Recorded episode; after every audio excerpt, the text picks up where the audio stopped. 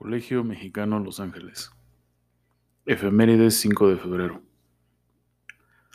5 de febrero de 1857. Se promulga la Constitución de ideología liberal por el Congreso Constituyente del mismo año.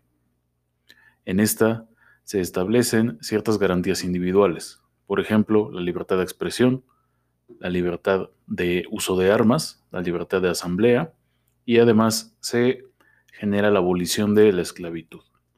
También se elimina la pena de muerte, las alcabalas y las aduanas internas. 5 de febrero de 1917. Se promulga por el constituyente de Querétaro la constitución que actualmente nos rige.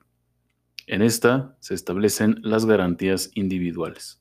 Además de eso, agrega varios puntos del programa del Partido Liberal Mexicano de 1906.